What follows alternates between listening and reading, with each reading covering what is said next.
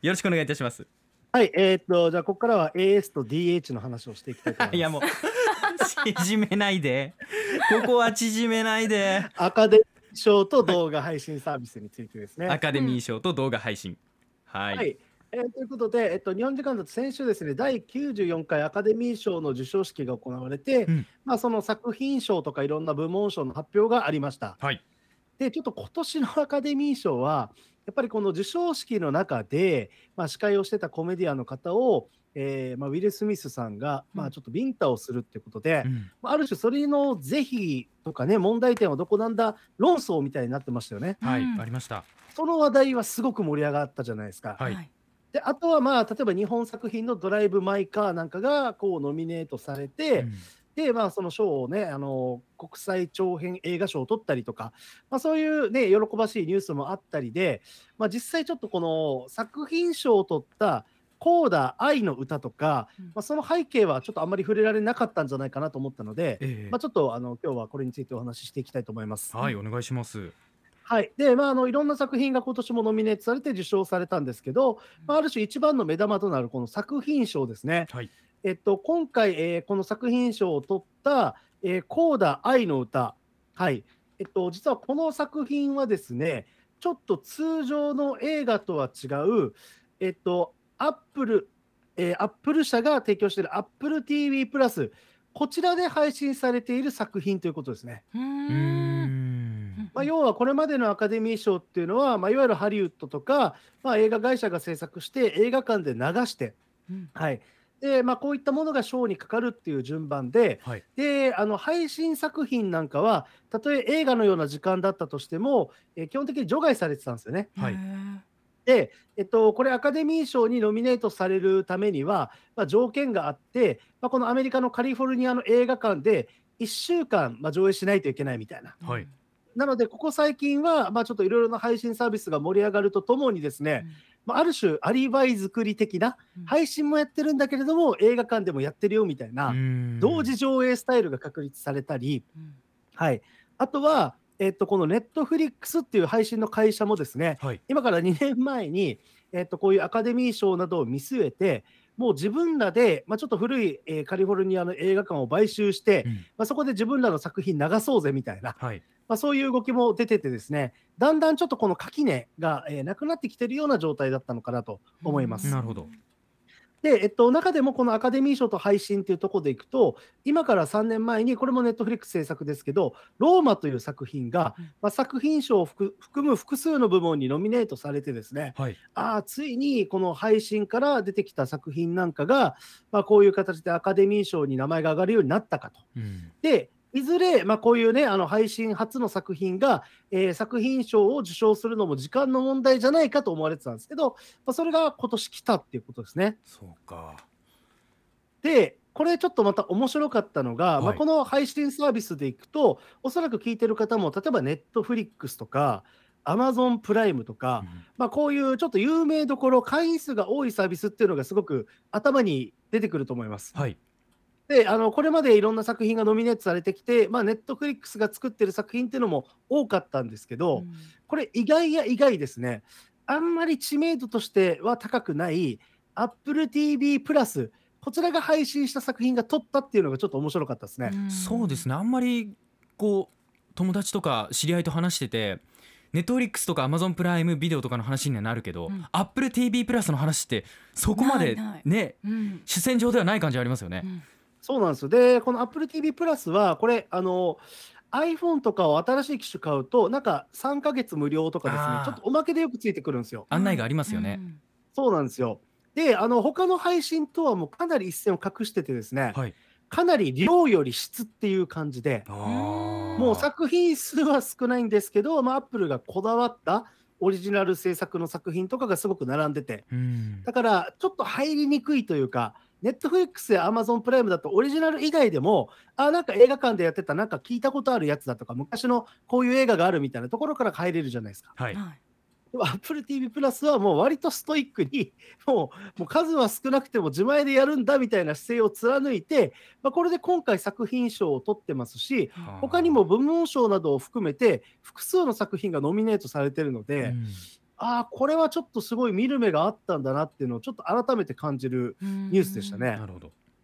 ちなみにあのお二人ははい。この配信サービスよく見てたりしますか、結構見ますよ。ネットフリックスとか。ネットフリックスは結構本当に相当ユーザーですね私は。最ドラマも。近何見ました？いやー映画っていうよりもドラマなんですけど僕はイカ韓ゲームとかね。あイカゲームとかね、そううん。韓国ドラマをしょっちゅう見てますねうんはいはい、えーマリコさんどうですか？私は今こう配信は止めてるんですけど「ドントルックアップ」は見ました。ああ、ネットフリックスの。これもね、ノミネートされてましたもんね。ねえうんうんうんあの、これ配信止めてますっていうのなは多分ね、忙しくなると止めるみたいなことですかね。そうなんか見る時間がない。見る時間がないのにお金だけ出してるっていう状態が続くから、うんえいってって寂しいけど止めるんですよ。これは本当あるあるでね、私もね。あの複数、まあ仕事柄っていうのもあって契約してね、見比べたりしてるんですけど、うん。やっぱり忙しくて見れないんですけど、まあ、我が家だとあの子供たちが見るんですよね。はい。あで、これも絞りたいんですけど、例えばアンパンマンはこっちにしかない、プリキュアはこっちにしかない、コナンはこっちにしかないみたいな、バラバラの状態なので、そうか。あの解約ができないっていうですね、もう本当にちょっと手のひらの上で踊らされてるなっていうところがありますけど、仕方ないですよね。うんでもやっぱりあのこのネットフリックスとか、まあ、他のサービスもそうなんですけど、うん。やっぱりコロナ禍で会員がすごく増えてるんですよね。うん。はい。もう世界的にステイホームしましょう、やることねえな、じゃあ映画配信見るかみたいな。はい。だからある種あの、うちなんちゅが台風来る前に、まあ、レンタルビデオ屋に並んでたみたいな現象が、うん。コロナ禍で世界的にこれが広がったわけですよ。はい。うん。それで今、もう会員数が増えてるので、まあもしかしたらもう来年以降も、このアカデミー賞の、まあ、その主要部門とかの方は、かなりの割合で、こういう配信初の作品っていうのが、こう、なんか牛耳るんじゃないかなって気もしますね。で、えっと、このネットフリックスなんかがすごく顕著なんですけど、まあ、この作品をオリジナルで作るっていうところもあるんですけど、えっと、例えばですね、あの日本でいくと、東宝のスタジオをこう2年間借りて、日本初の作品もがっつり作るぜみたいな、はいこれをすでに表明してます。うんはい、でこれ、もう少し先になると思うんですけど、えっと、人気漫画の悠々白書あるじゃないですか。はいはい。あれの大型実写作品をネットフリックスが日本で作ると。へえ。へちょっとどうなるかなっていうところがありますけどね。楽しみ。そうなんだはいうん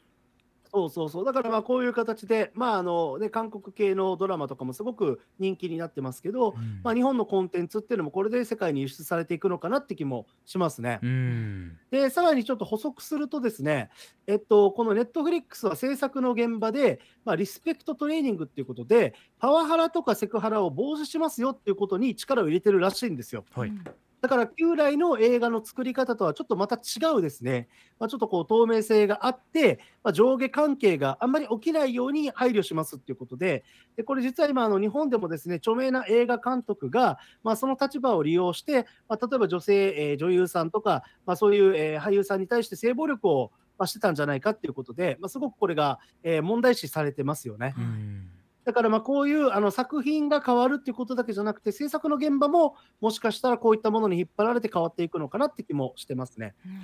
マーブリさん今日のアンケートですけれども今年のアカデミー賞を取った作品見ましたかと聞いたところ見ていないと回答した方が全体の60%で、はい続いて3つ目の興味なしと回答した方32%で見たと回答した方は8%ということ最終結果92票集まったんですがあありがとうございます。ツイッター上アレスさんがですね「はいコーダ愛の歌はアカデミー賞有力っていう触れ込みだったから公開されてすぐに見に行ったよかった」アカデミー賞候補作は見られるうちに見ておいてあれこれ予想しながら授賞式に備えるっていうのが毎年のパターンだったが今回の騒動で来年からはもうわからんっていう風にしておりますね。そうですね。あ、ええちなみにごめんなさい。ちょっと補足すると、この作品賞を取ったコーダに関しては、はいアメリカでは配信されてるんですけど、ええ日本の Apple TV プラスでは見れずに、ちょっあと、え沖縄だと劇場になってますねあ。そういうことなるほか。うんこの辺はちょっとまだごちゃごちゃしてて、多少の権利の関係らしいんですけどね。んまあ、でもやっぱり配信になったことで、これちょっと前までは、アカデミー賞の授賞式でこういろんな作品がノミネートされてるけど、これまだ日本でやってないよねっていうのがすごく多くてありま、すよね。なんかうんうん。ピンとこなかったんですけど、ええええ。ここ2年ぐらいは割と、まあ、コロナでアメリカの劇場公開がずれたっていうのとかもいろいろあった結果うん、配信で結構見れるのも増えてるので、まあちょっと授賞式はね、まあいろんなものがありましたけど、まあ映画自体は楽しむ幅が広がったのかなとすごく思います。うんうんうんそうか。あとキーシーさんの回答興味なしっていうふうに回答されたようなんですがネットフリックスにたくさん面白いのがあるからそれを見るので追われています ということで。なんかちょっと似た感じシンパシーいと思い感じますね。ねはい。以上この時間もワプリさんにアカデミー賞と映画サービスについてお話しいただきましたアップのポッドキャストを最後までお聞きいただきありがとうございました。生放送は平日朝7時から FM921 AM738 RBC ハイラジオ。県外からはラジコですお楽しみください